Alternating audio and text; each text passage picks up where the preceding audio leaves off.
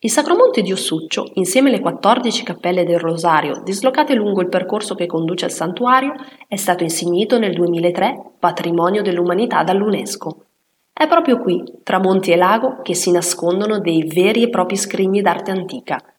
Le cappelle, costruite tra il 600 e il 700, contengono 230 statue a grandezza naturale, in terracotta e stucco, rappresentanti i misteri del Rosario, Dopo circa un chilometro di piacevole cammino, immersi nella natura e in un'atmosfera raccolta e quasi spirituale, si arriva in cima al santuario della Beata Maria Vergine. La chiesa, del XVI secolo ma recentemente restaurata, è in puro stile barocco. Statue, marmi, stucchi, capitelli e stupendi affreschi colorati.